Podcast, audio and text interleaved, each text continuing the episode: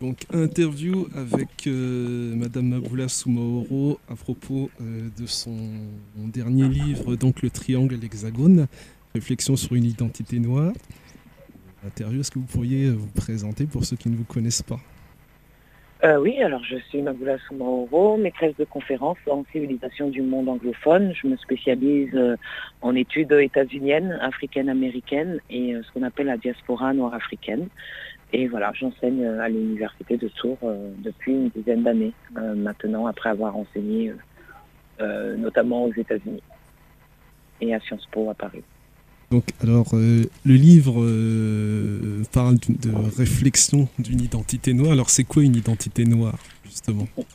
Alors, une identité noire que j'ai, enfin, je veux dire, j'ai nommé de la sorte pour l'opposer à l'identité noire qui veut dire que je ne me lance pas du tout dans une, tentative de généralisation. Je, réfléchis à mon parcours, à mon parcours euh, de femme noire d'ascendance africaine qui a évolué euh, principalement en Europe, en France et euh, dans les Amériques, notamment aux États-Unis.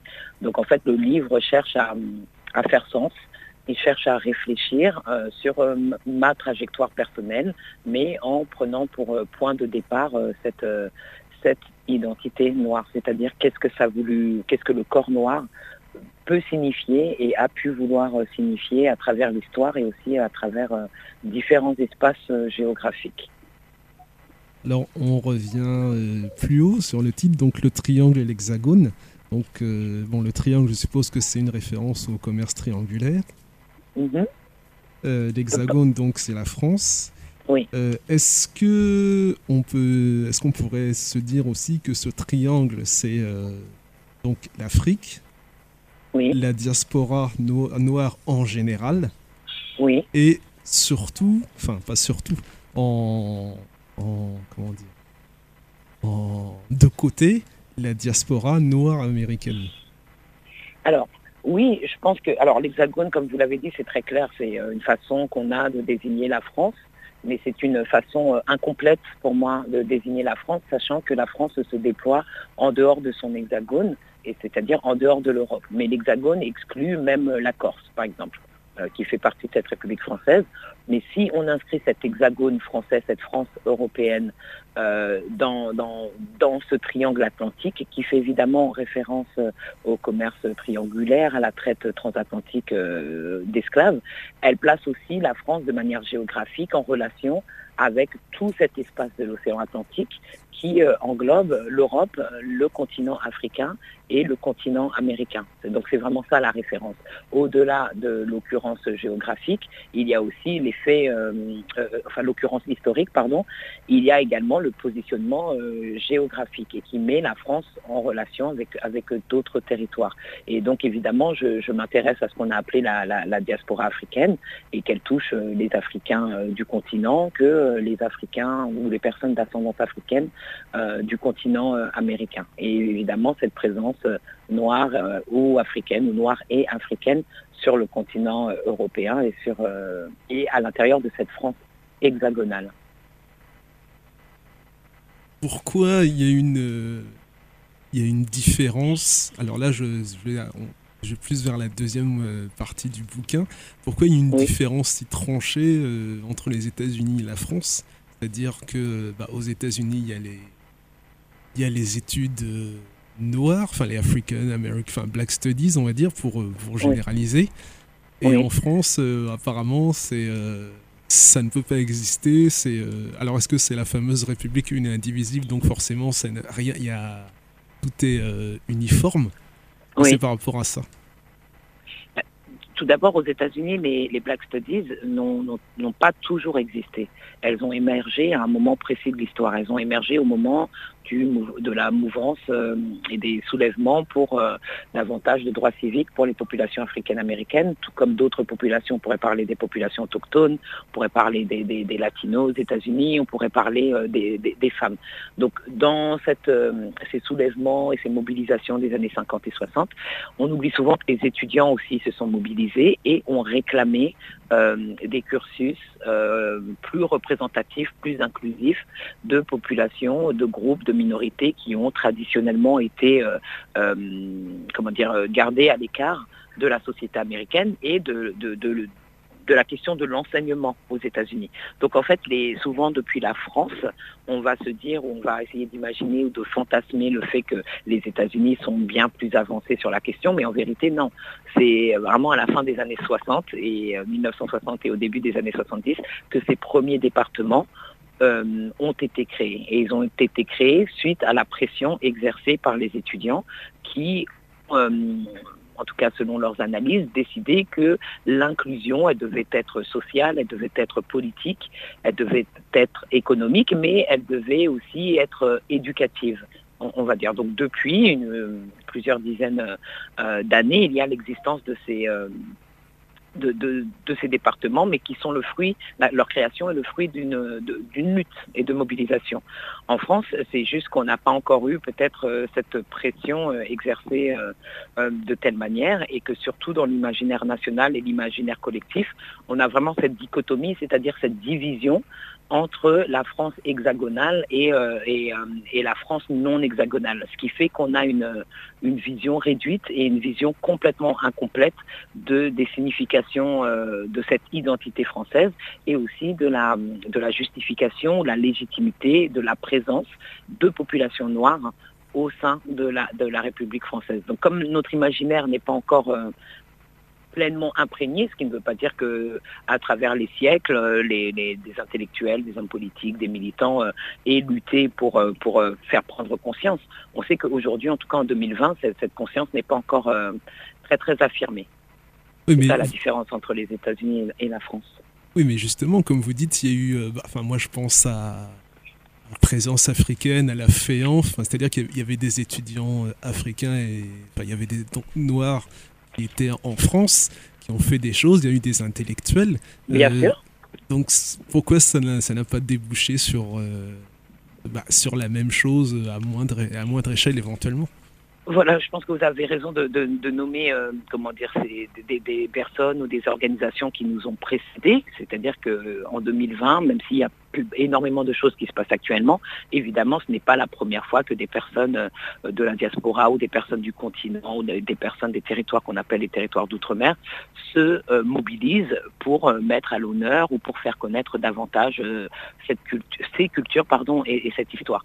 Sauf que quand on parle par exemple du, de l'exemple de, de présence africaine, on parle vraiment de la période coloniale. C'est-à-dire que si des luttes ont été menées, on, parle d'un moment où euh, l'Afrique allait accéder, l'Afrique subsaharienne notamment, allait accéder à son indépendance et où de toute façon les personnes qui représentaient les territoires qu'on a appelés les territoires d'outre-mer avaient pour vocation de retourner dans leur territoire euh, d'outre-mer. Donc une fois encore, il est possible, ou il a, il a été possible d'évacuer la question et de la faire sortir de l'Hexagone, en fait.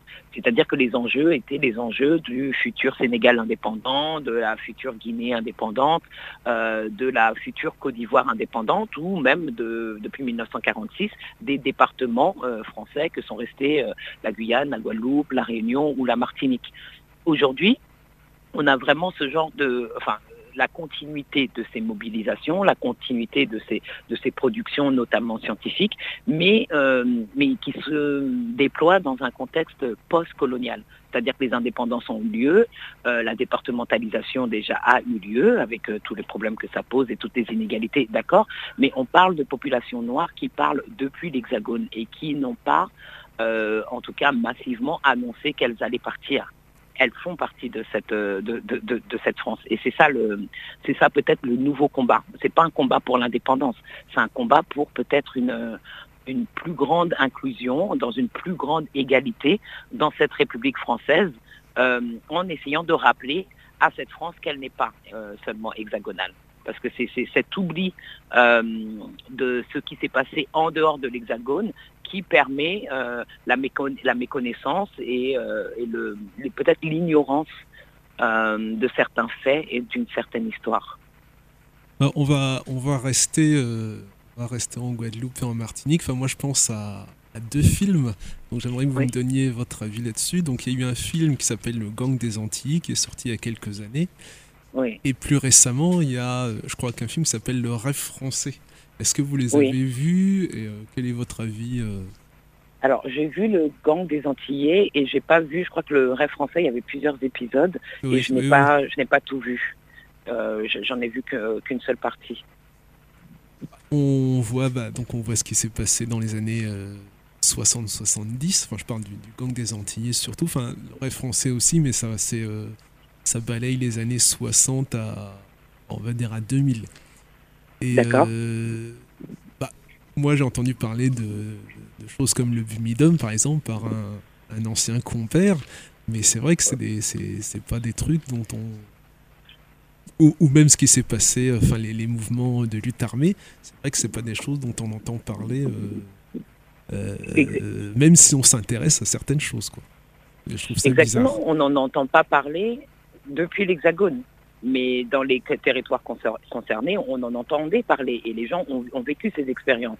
Euh, la création du Bumidum euh, qui a été géré, enfin qui a été décidé depuis euh, depuis Paris, depuis la capitale et depuis l'Hexagone, a été mise en place. Enfin, cette structure, cette euh, institution, cet organisme a été mise en place pour gérer euh, notamment l'explosion, démographique dans ces territoires qu'on appelait les territoires d'outre-mer et pour aussi contrer les velléités indépendantistes ou qui étaient jugées trop radicales. Euh, donc ça, c'est quelque chose dont on n'a pas entendu parler en France hexagonale, mais les gens de ces territoires en ont obligatoirement entendu parler, puisque c'est, eux qui ont été déplacés dans ce contexte. C'est eux qui ont soit bénéficié ou soit subi euh, ce système, euh, comment dire, du, du bumidum. Donc quand le gang des Antillais sort, il y a quelques années, et essaye de remettre, je ne sais pas, à l'esprit peut-être de cette France hexagonale et même de ses, descendants, de personnes qui ont été déplacées, euh, cette idée euh, du rôle de la République euh, dans cette, migration plus ou moins forcée, plus ou moins volontaire. Voilà, c'est encore une énième tentative de rappeler en fait, de faire un rappel historique et là, dans ce cas, un rappel même euh, socio-économique. Mais c'est vrai que c'est des choses dont on n'entend absolument pas parler en dehors des communautés euh, concernées. Mais les communautés concernées, elles, elles ont très, largement conscience euh, de cela, sauf que leur conscience et leur expérience est systématiquement évacuée. Et c'est ça le problème. c'est l'un des problèmes.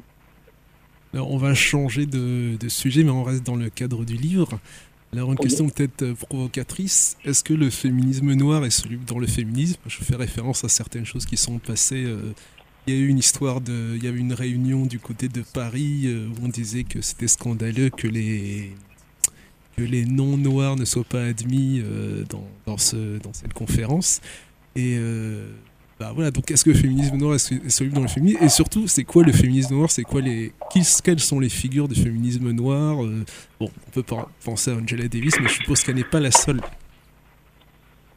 D'accord. Alors, il y, a eu une controverse, et là je pense que vous parlez de ce qu'on appelle euh, à peu près depuis la moitié des années 2010 euh, les afroféministes, voilà. parce que je pense que des appellations sont différentes. Aujourd'hui, on a une mouvance féministe euh, qui est, euh, on va dire, dirigée par des femmes noires, le plus souvent françaises, et qui ont décidé euh, de s'appeler afroféministes. Quand on parle du féminisme noir, on fait immédiatement référence à une, à une mouvance politique afro-américaine qui date des années, on va dire des années 70-80, voilà, qui émerge de l'après mouvement pour les droits civiques. Mais, mais j'insiste sur la différence parce que c'est c'est pas les mêmes mouvements. C'est pas les mêmes mouvements. Aujourd'hui, quand on parle de, je sais pas, des controverses euh, autour de l'afroféminisme, en dénonçant euh, la non-mixité, c'est pas seulement pour les, pour les féministes, euh, on pourrait dire, de couleur. Cette question de la non-mixité. elle peut être rapprochée de tout ce qu'on appelle le communautarisme, enfin, le, la volonté de ne pas se mélanger, c'est-à-dire de ne pas, de ne pas accepter euh, au sein de réunions ou de mobilisations des gens qui ne font pas partie du groupe, quel que soit le groupe. Euh, évidemment que euh, la question des femmes et la question du genre, même de, la sexualité, la question du féminisme, elle, est, elle est globale, elle est ancienne, elle est internationale, elle est transnationale. Et là, nous, nous avons tout simplement affaire à des à des femmes qui, politiquement, décident de s'organiser entre elles et qui réclament leurs droits à l'entre-soi, tout comme des féministes qui ont été blanches et qui étaient, enfin qui sont blanches et qui ont été radicales à plusieurs moments de l'histoire, dans les années 70, dans les années 80, et qui ont réclamé aussi ce droit à la non-mixité c'est-à-dire à ce, droit de ne pas parler avec des hommes, voilà, tout comme des gens euh, ont euh, réclamé le droit à rester entre, je ne sais pas, personnes homosexuelles, par exemple. Donc cette question de la non-mixité, en tant qu'outil politique, euh, ne date pas du tout de 2014 et de l'émergence de l'afroféminisme. Par contre, elle, elle, semble poser de nouveaux problèmes en 2014 euh, quand on, discute de ces questions liées à la, catégorisation raciale et au processus de, racialisation, en vérité. Mais les, afroféministes ne sont absolument pas les premières à avoir utilisé euh, le concept de non-mixité euh, comme, outil, comme outil politique. Ça, c'est faux. Et c'est juste, à mon avis, une façon de les disqualifier en pointant ou en leur prêtant une dimension euh, raciste. Voilà, la non-mixité serait une forme de, racisme, serait une forme de communautarisme qui s'opposerait à l'idéal républicain euh, aveugle à la race que, la, France essaie, de prôner. Eh ben, justement, ça annonce la, question, euh, la question d'après. Alors, en quoi l'identité noire en France pose problème, justement? Parce que oui, on parle de communautarisme. Enfin, maintenant, il y a un nouveau terme qui n'est pas forcément pour les Noirs, mais j'ai entendu parler de loi contre le séparatisme. Le séparatisme, ça, ce sont les mots d'Emmanuel Macron qui ont été repris par le Premier ministre euh, Castex hier lors de sa, déclaration de, politique générale. le président Macron avait aussi récemment parlé de séparatistes. Voilà, donc voilà, au-delà du communautarisme, maintenant on parle de, séparatistes et de sécessionnistes. Euh, voilà apparemment, la question de l'identité noire, elle s'opposerait radicalement, hein, c'est ce qu'on essaie de faire croire, à l'idéal républicain français. Cet idéal serait euh, universaliste.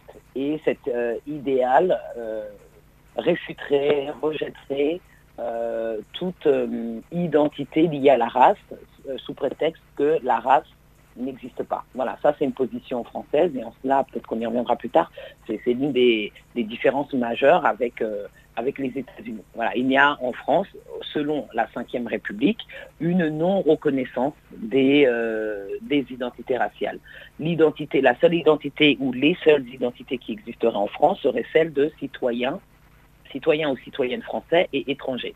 Voilà, on est étranger ou on est français. Et si on est français, quelle que soit la couleur de la peau, quelle que soit la religion, quel que soit le genre, quel, que soit le statut social, il n'y aurait pas de différence entre les, individus.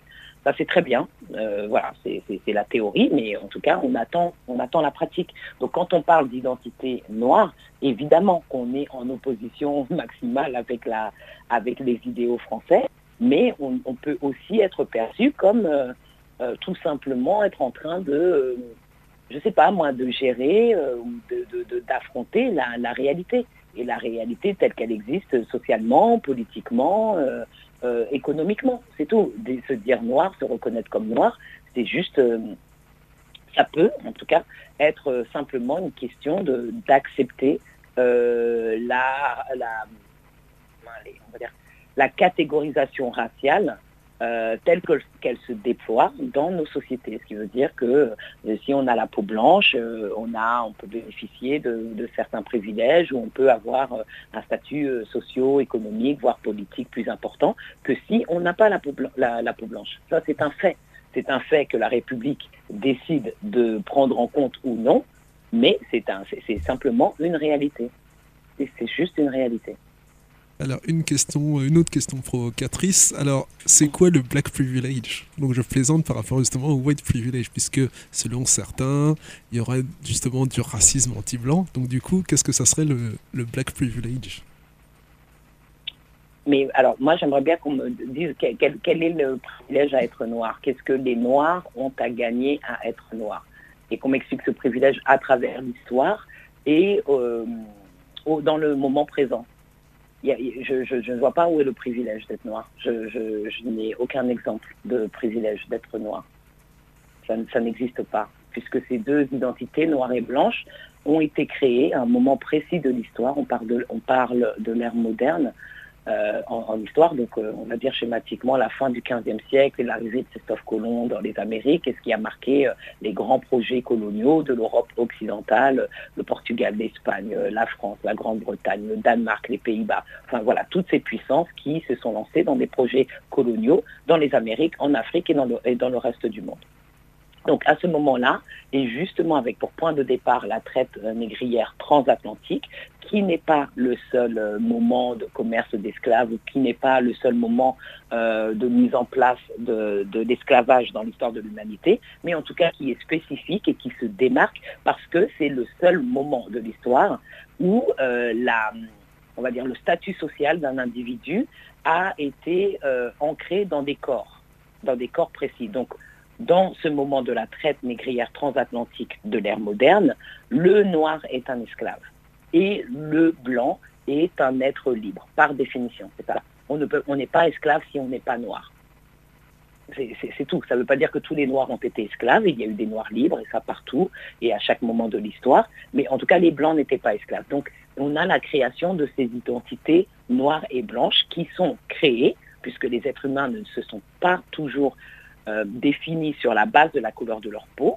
Des différences et des hiérarchies ont été inventées par les êtres humains à travers l'histoire, et celles-ci reposaient, je ne sais pas moi, euh, sur la religion, sur euh, quoi d'autre, la filiation ethnique, sur le lieu de naissance, sur le régime alimentaire. Enfin, il y, a eu, plein de choses.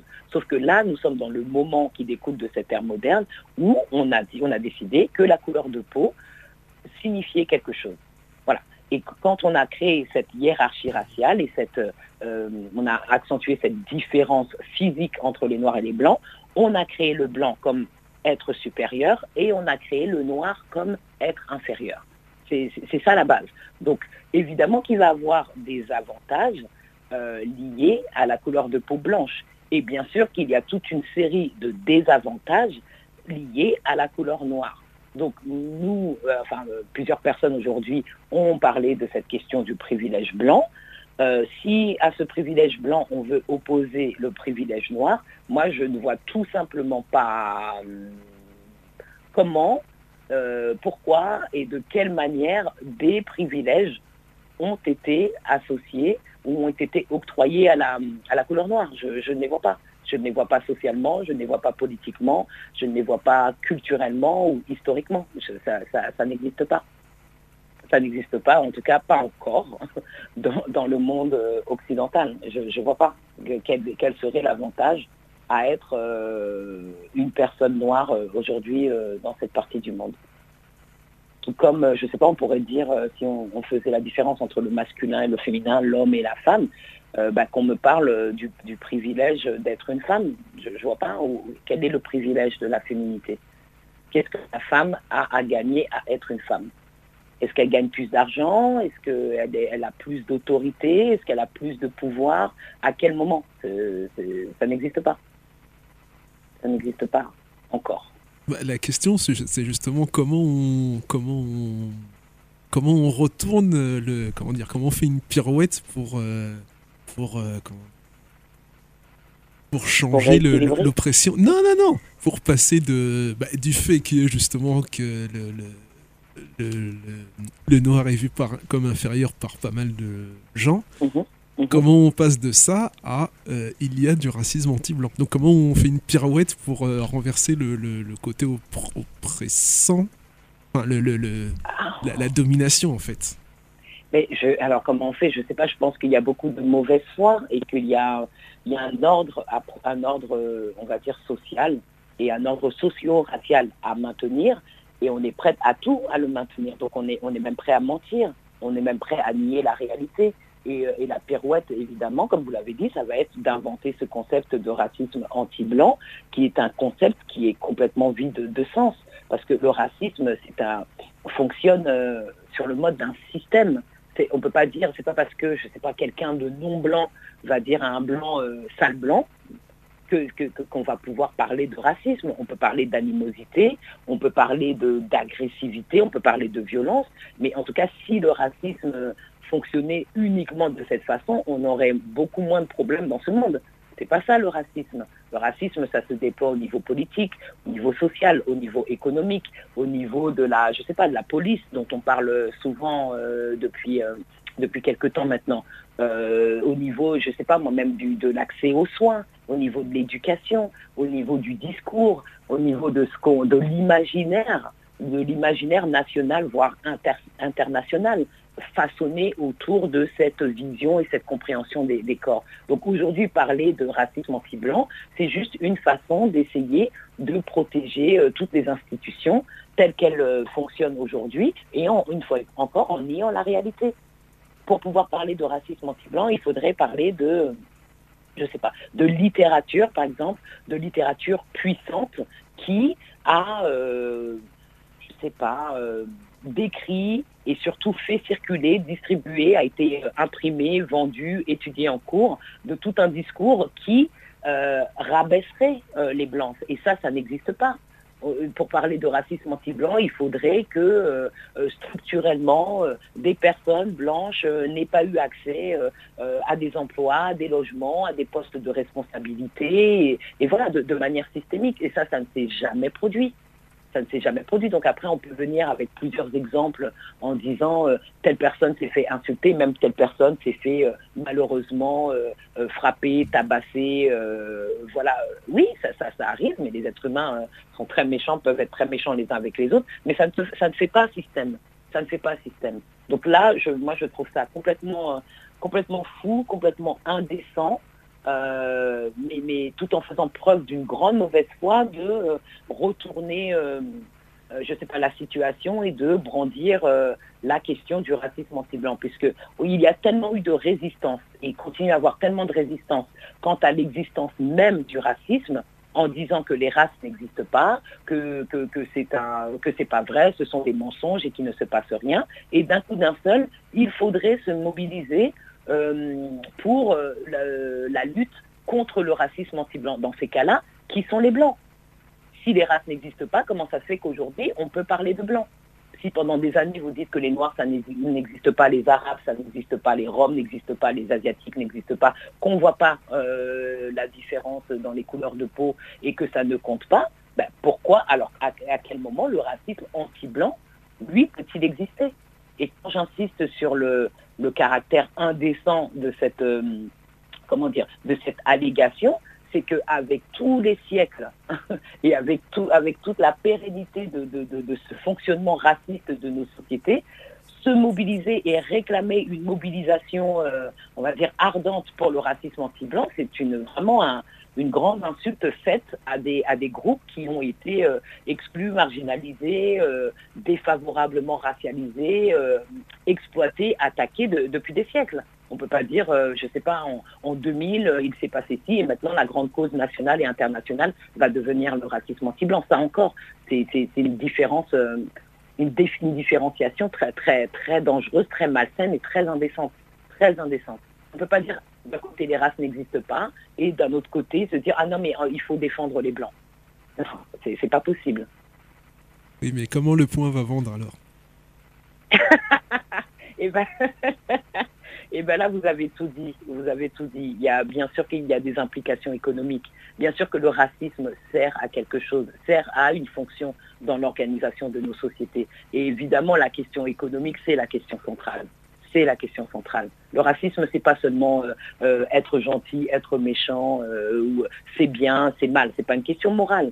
C'est une question principalement, j'ai envie de dire presque principalement économique. Il faut fabriquer des exclus, il faut fabriquer des pauvres, il faut fabriquer des, une force de travail qu'on va mal payer. Bien sûr, donc la, question du capitalisme et du, du fonctionnement du capitalisme est à envisager. Et ça fait bien longtemps que des personnes qui s'intéressent euh, à la question de l'esclavage ont déjà euh, euh, développé la théorie que la traite négrière et le comment dire la traite négrière et le développement du capitalisme en Occident sont liés que, l'esclave est le on va dire le travailleur exploité à son maximum et qu'on ne peut pas il n'y a pas d'autre façon que de, de maximiser par exemple les profits euh, plus efficace que euh, le recours à l'esclavage. C'est ça la question. Donc ça, pour moi, ça revient directement à ce que vous venez de dire, comment le point va vendre? Bien sûr, comment le point va vendre s'il n'y a plus d'ennemis, s'il n'y a plus d'autres, s'il n'y a plus de banlieusards, s'il n'y a plus de musulmans méchants, s'il n'y a plus de... Enfin, toutes ces catégories que les sociétés créent et ont créées à travers l'histoire et qui servent une fonction. Et c'est ces analyses-là qui nous permettent d'aller au-delà de la question morale. C'est bien, c'est mal. Non, être raciste, ça sert à quelque chose. Et quand on parle de la question des privilèges, le privilège blanc, c'est pas seulement on est un être humain et il se trouve qu'on est blanc et que du coup on est, on est riche et puissant. Avec comment dire, cet ancrage dans les corps d'un ordre social, eh ben, la, la, situation va être que, eh ben, en tant que blanc, on va avoir plus de chance. C'est tout plus de chances d'être riche, d'être puissant, d'être logé, d'être bien soigné, d'être bien instruit. Mais en tout cas, l'organisation euh, socio-raciale des sociétés euh, permet, euh, enfin, par le biais de la hiérarchisation de ces sociétés, maintiennent un ordre économique. Donc oui, la question c'est comment on va faire le point. Et donc si on accepte cette logique, le point n'a aucun intérêt à être antiraciste s'il veut continuer à exister. Et s'il veut continuer à exister, c'est-à-dire économiquement. Et donc, s'il veut continuer à être en mesure de payer ses employés ou, je ne sais pas moi, de verser des dividendes à ses actionnaires ou à... Voilà, c'est bien sûr. Donc, le point ne peut pas lâcher ce fonctionnement. Sinon, qu'est-ce qu'il va faire? Il n'aura plus de, plus de sens, et de, notamment de sens économique. Donc, c'est une très bonne remarque que vous venez de faire. Alors, on va, on va passer aux États-Unis. Parce que là, ça, implique. Enfin, il y a une question qui n'était pas prévue, qui j'en reviens tout à l'heure. Euh, des définitions. Alors, à quel moment on doit parler de noir américain, d'afro-américain ou d'africain américain Alors, en fait, tous les termes renvoient aux mêmes populations. Euh, mais euh, datent de moments différents. C'est-à-dire qu'il y a toute une histoire aux États-Unis, toute une histoire de la nomenclature. C'est-à-dire comment on a appelé les les, Noirs ou les Africains qui étaient euh, présents euh, sur le territoire. Donc on peut revenir des siècles en, en arrière et comment dire et se souvenir, par exemple, que, je sais pas, à un moment, les Africains, on les appelait les Éthiopiens, par exemple. Euh, on les a appelés euh, les, gens de couleur, on les a appelés les, négros, on les a appelés euh, les noirs, on les a appelés les africains américains, ça c'est plus les afro-américains ou les africains américains. Donc il y a toute une histoire en fait de, nomenclature. Et dans cette histoire et cette évolution des termes, il faut aussi prendre en compte le fait que parfois les termes venaient de l'intérieur de la communauté et parfois les termes venaient de l'extérieur de, la communauté. Il y a toujours eu des tensions, il y a toujours eu une lutte pour savoir qui allait avoir le pouvoir de nommer. Voilà.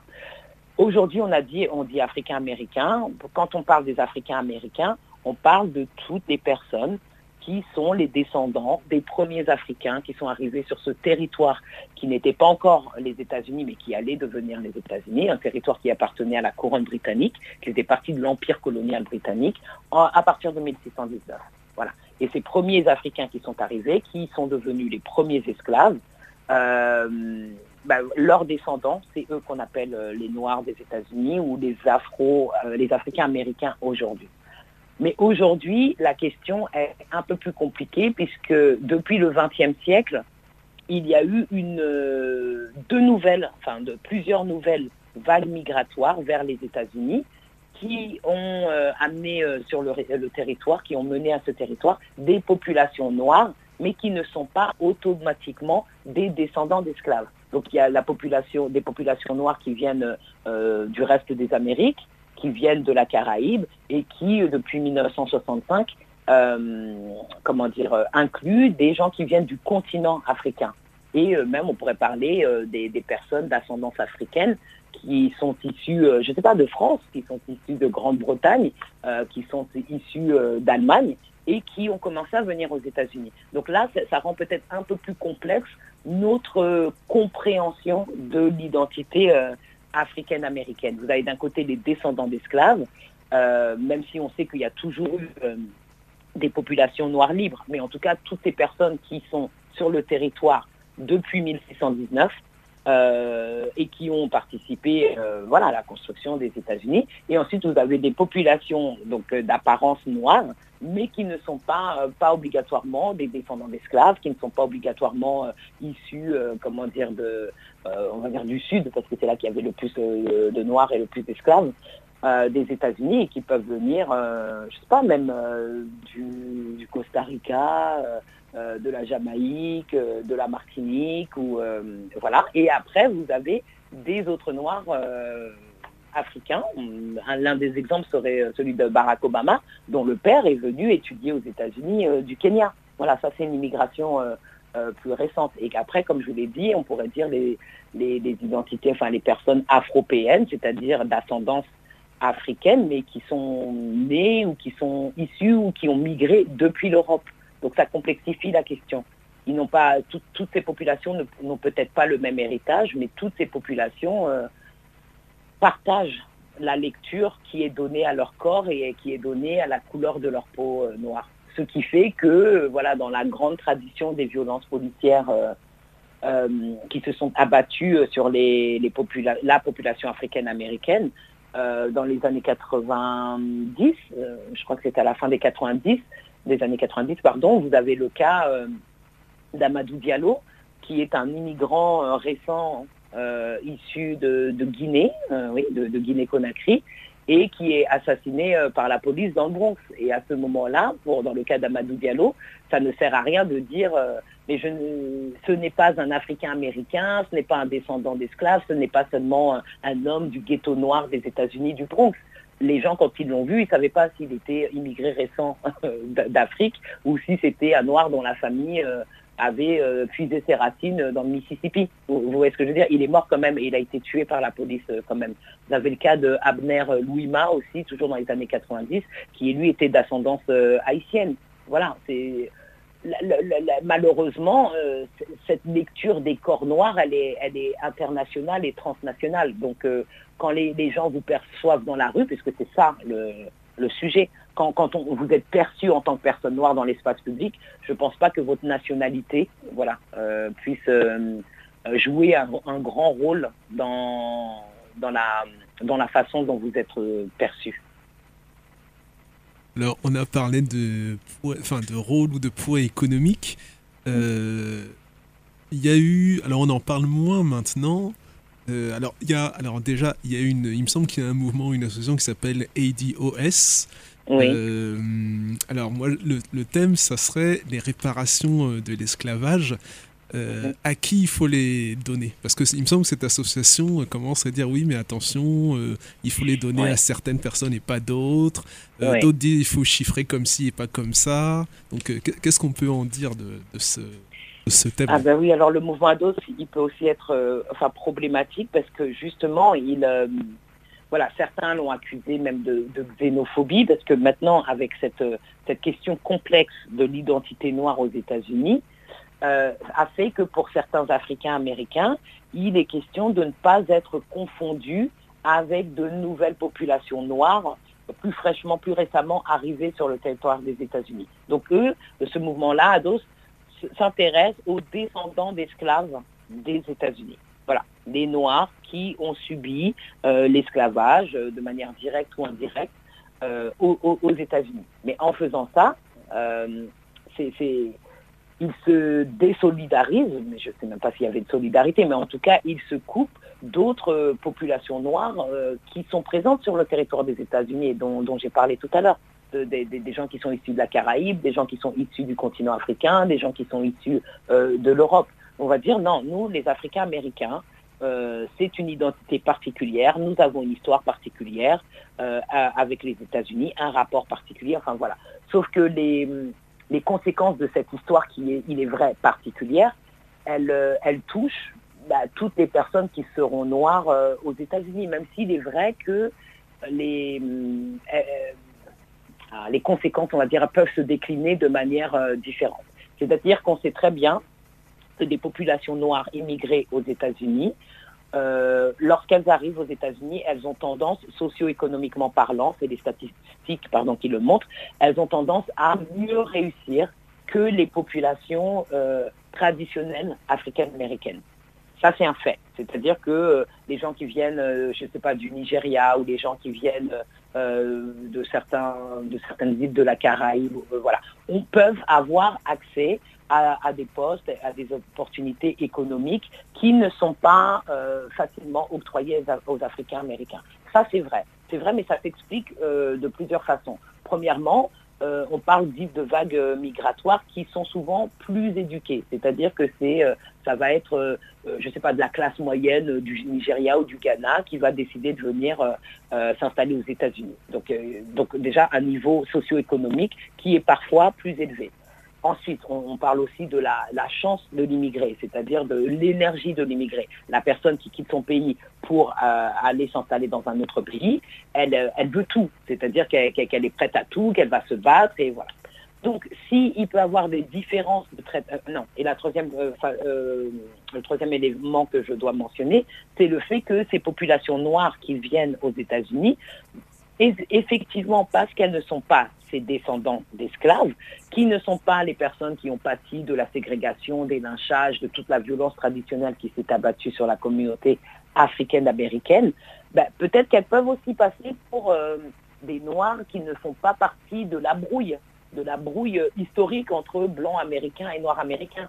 Donc peut-être que ce sont des personnes avec qui on va interagir de manière différente, qui ne vont pas se vexer euh, de la même façon, qui vont peut-être parfois être plus dociles et qui vont dire oui, non, non, ne vous inquiétez pas, moi je ne suis pas, euh, pour parler vraiment de manière schématique, hein, je ne suis pas noir euh, énervé, je ne suis pas africain-américain ou, africain-américain.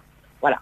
Donc ça, angry young male ou angry young Exactement. Voilà, nous, moi je viens du Ghana, ne vous, ne vous, ne vous inquiétez pas, moi je ne vais pas vous parler d'esclavage, moi je, voilà, ne vous inquiétez pas. Bon, mais tout ça, ça dure une seule génération. Ça, ça, dure une génération. Les statistiques euh, de la génération de ces enfants d'immigrés montrent que dès la deuxième génération, les mêmes stigmates socio-économiques s'abattent euh, sur, euh, sur ces enfants d'immigrés. C'est-à-dire que les enfants d'immigrés ressemblent socio-économiquement parlant de plus en plus aux, aux Africains américains. Donc la, la, la, la, question et le fonctionnement raciste sont puissants en fait. Vous pouvez venir en une génération, enfin la, génération des, immigrés qui vient va pouvoir bénéficier de certaines choses et ensuite leurs enfants vont, vont devenir des Noirs. Ils vont devenir des Noirs aux États-Unis et vont être traités de la même façon.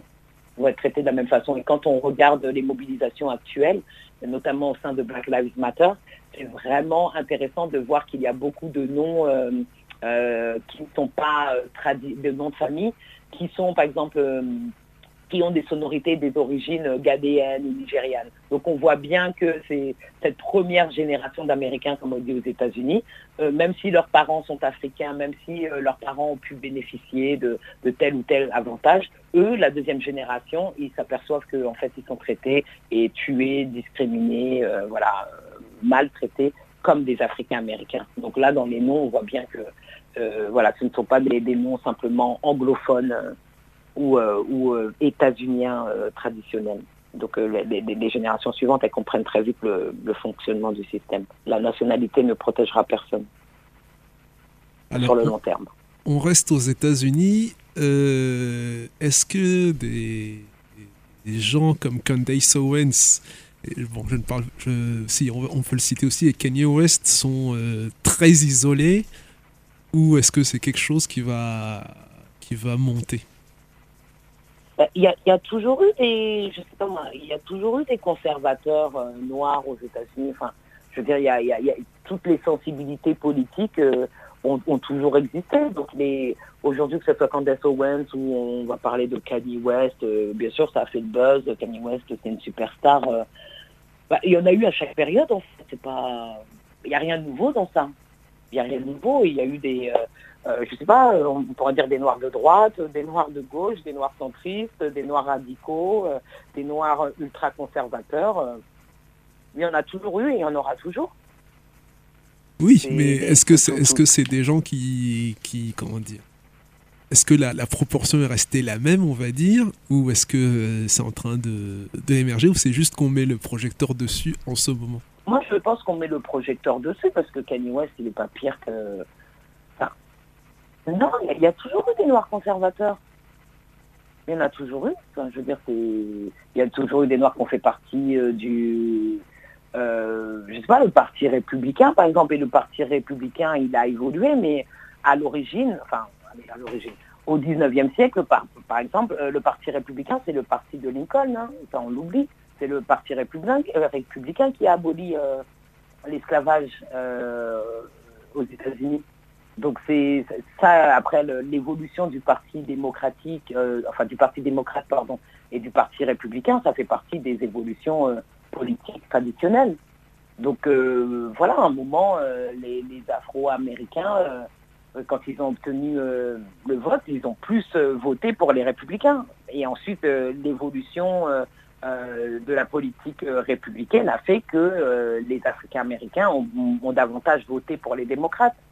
Mais les démocrates ont aussi fait preuve de, de beaucoup de racisme, notamment dans la période de la ségrégation dans le Sud. Enfin, voilà, ça En 64, là, avec. Euh, avec euh, euh, J'oublie le nom de la dame qui a voulu, qui a voulu faire une, une délégation spéciale. Fanny Louhammer Voilà, voilà. Oui, oui. Et oui. Voilà, des gens comme Fanny Louhammer qui vraiment qui ont dénoncé le racisme des démocrates. Donc voilà, pour moi, c'est des luttes politiques. Après, aujourd'hui, comme, euh, comme vous l'avez dit, il y a des, coups de projecteur, il y a des buzz. Ça amuse de savoir que Kanye West, comme c'est le rappeur qu'on aime bien, euh, euh, voilà. Mais bon, ça, ça fait longtemps. Enfin, je veux dire, c'est... Il y a eu un peut-être une grande instrumentalisation du vote africain-américain par le Parti euh, démocrate, mais comme vous l'avez dit, avec Fanny Lou Hammer euh, euh, dans les années 60, et ça fait longtemps que les Africains-américains ont dénoncé le racisme du Parti démocrate, tout comme au départ, quand les, hommes africains-américains obtiennent le droit de vote en 1870, bah, ils votent républicains, c'est les républicains qui, qui, leur ont octroyé le, droit de vote, même si euh, aujourd'hui c'est oublié tout ça. voilà, donc pour moi non, c'est pas. Je sais pas si je, pourrais pas vous dire statistiquement s'il y a plus de noirs républicains, mais euh, mais en tout cas. Euh, il y a toujours eu une sorte de bourgeoisie noire africaine-américaine conservatrice. voilà, ça c'est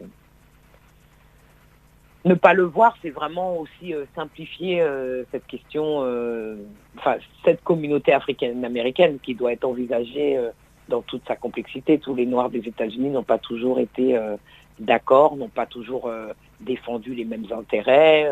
Les, gens du Sud rural, c'est pas la même chose que les gens du Nord urbain. Enfin voilà, il y a plein de différences.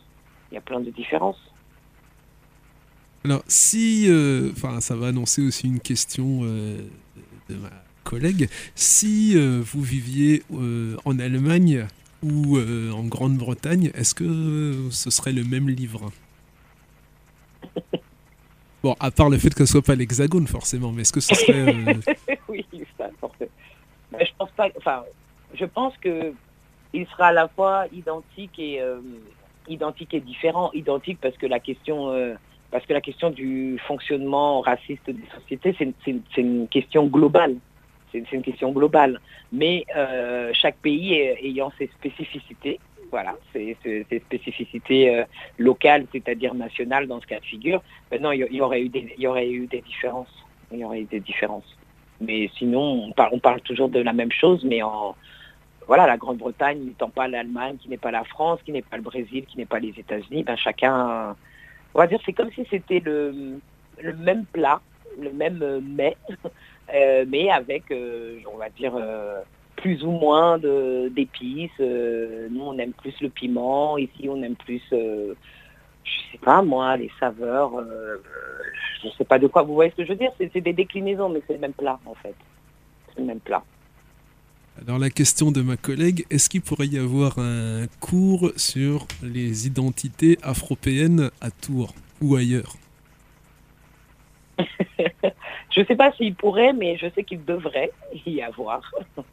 Et, euh, ça, c'est la question de structurelle. C'est-à-dire que, que ce cours, euh, bien sûr, peut exister très facilement, mais où, où va-t-il être enseigné? C'est-à-dire dans quel département? À quoi, à qui, à quelle discipline appartiendrait-il? Et quelle discipline euh, voudrait euh, l'acquérir. moi personnellement, je pense qu'il faut tout simplement revoir nos frontières disciplinaires. C'est-à-dire qu'est-ce que ça veut dire que d'avoir un département d'anglais, un, département d'allemand, un département d'histoire? il faudrait vraiment de la transdisciplinarité. Mais comme pour l'instant, c'est pas pas le cas. C'est pour ça que le cours n'existe pas. Mais mais le fait que le cours n'existe pas ne veut pas dire qu'il ne devrait pas exister. Et surtout, il existera un jour. c'est sûr. Alors, une autre question provocatrice. On va rester à Tours. Euh, on va rester, on va, on va. Vous voyez l'esplanade des tanneurs. Oui. Alors, vous avez le choix. On va mettre une statue là. Vous avez le choix entre les statues de Manuel Valls, Christiane Taubira, Nicolas Sarkozy et Christine Angot. Vous choisissez qui ben, Je vais prendre Christiane Taubira. Parce qu'il y en a que c'est. Enfin, je... non, Christiane Taubira, bien sûr. Euh, quand... Pourquoi Christine Angot bah... Qu'est-ce qu'elle a fait, Christine Angot? Oui. Euh, je vous conseille de regarder certaines émissions, anciennes émissions de. Non, non, non, oui, non, mais je voulais dire, non, non, mais, mais par exemple, sans me moquer, je vous disais, euh, parce que qu'on soit d'accord, après, vous avez parlé d'autres personnalités politiques et euh, qu'on peut, par exemple, apprécier ou ne pas apprécier, mais qu'on se dit, on a au moins je sais pas, si les gens respectent l'autorité, on parle d'anciens présidents, voilà, c'était le sens de ma question. Pour Christine Angot, je, je sais très bien ce qu'elle a, ce qu'elle a dit. Ah, mais moi, c'est surtout par rapport aux opinions, hein, c'est pas juste la, la personne. D'accord. c'est pas le rôle politique, je veux dire. Euh, ah, d'accord. Quand on parle des États-Unis euh, dans les médias, donc là, je vais, je vais dans les médias, est-ce que vous êtes contacté? Alors, bon, bah, moi, je pense que non. Mais est-ce que vous avez contacté dans les médias au même titre que Nicole Bacharan, par exemple, François Durper Moi, ce sont les gens que je vois souvent, enfin, surtout François, enfin, notamment François Durper, quand il se passe quelque chose aux États-Unis. Oui. Euh, euh, moi, je, peux refuser. Oui, peut-être que ce qu'on ne sait pas, c'est que je, refuse beaucoup d'interviews aussi. Là, des fois, les gens qui apparaissent euh, sont des gens qui acceptent d'apparaître. Vous, voyez ce que je veux dire euh, parfois, j'ai mon, contact et j'ai pas le temps, ou j'ai pas envie, ou j'ai pas, voilà, je peux, je, peux refuser euh, euh, des apparitions. Après, ça veut dire qu'eux ne peuvent pas se permettre de refuser. Je sais pas s'ils peuvent pas se permettre, mais en tout cas, ils veulent, ils ont un rapport aux médias qui est différent, et, c'est quelque chose qu'ils font plus systématiquement. Moi, j'ai pas, j'ai pas rechercher les apparitions médiatiques. Vous voyez ce que je veux dire? Et je, prends l'exemple de, François Durper, par exemple, qui apparaît beaucoup, mais qui est par exemple une personne qui me recommande beaucoup auprès des, médias. Voilà, c'est quelqu'un qui, voudrait que j'apparaisse plus. Euh, voilà. Euh, après, ce que je décèle dans votre question, c'est aussi la question de la légitimité et de l'autorité. Euh, moi, ce que je remarque que dans mes apparitions euh, médias, c'est que hum, il y a beaucoup de remise en question de mon, de mon autorité sur certains sujets. Ça, c'est vrai. Ça, c'est presque systématique. Ça, c'est vrai. justement, euh, qu'est-ce que vous avez retenu? Parce que moi, j'ai pas vu l'émission en entier, mais j'ai vu j'ai vu pas mal de, moments intéressants, on va dire. Qu'est-ce que vous avez retenu de l'émission de. Alors, je me souviens plus du nom de l'émission exactement, mais l'émission de David Pujadas sur CNews? C'était une émission de 2 ou 3 heures. Sur LCI, euh, LCI la grande confrontation. Voilà, voilà, oui. Le, grand débat où il y avait une dizaine de personnes. Voilà. Ah, c'était. Ah ben pour moi, c'était la pire émission de ma vie. Euh, même si je savais à peu près où j'allais, je savais très bien que c'était une arène, je savais très bien que, que c'était un combat de boxe, mais je pense que ça, ça a été pire que ce que je n'avais imaginé, même si j'avais accepté le combat, euh, c'est-à-dire que accepter l'hostilité de base et euh, toute la guerre symbolique qui allait s'y jouer, je ne pensais pas qu'il allait avoir une mise à mort de cette ampleur euh, notamment à la fin de l'émission. Donc c'était très dur, c'était très dur. Mais euh, je, ne regrette pas d'y avoir participé. Euh, je regrette seulement d'avoir sous-estimé l'ampleur de, l'hostilité et les enjeux oui, et, la violence du, combat, c'est tout. Mais sinon, il n'y a, pas eu de surprise. La seule surprise, ça, a été la, oui, peut-être l'intensité de, de la violence symbolique. Est-ce qu'il y a des projets à annoncer ou de votre part? Non, il y a des choses en cours, mais on les annoncera quand on quand, quand ils seront un peu plus concrétisés. Euh, on peut peut-être signer une, une apparition euh, au début d'un certain film. oui, bah, ça c'est marrant parce que c'est en décalage toujours. Le, film a été tourné l'an dernier, donc c'est une, c'est toujours du décalage. Oui, mais ça c'est un, c'est un petit clin d'œil. C'est Jean-Pascal Zadi que je connais depuis des années, euh, qui me demande de faire une apparition dans dans, dans, son film, mais, mais la condition c'était de, jouer son propre rôle. Donc il n'y a pas de comment dire. Pour moi, il n'y a, pas d'enjeu. C'était c'était euh, c'était jouer mon propre rôle. Et euh, mais j'avoue que j'ai eu peur, euh, que j'ai pas accepté immédiatement et que je l'ai supplié que la condition de mon côté c'était de que son film ne soit pas casse départ. Voilà, c'était ça la condition. Ok, eh bien, euh, nous vous remercions. Merci à vous, merci pour l'invitation.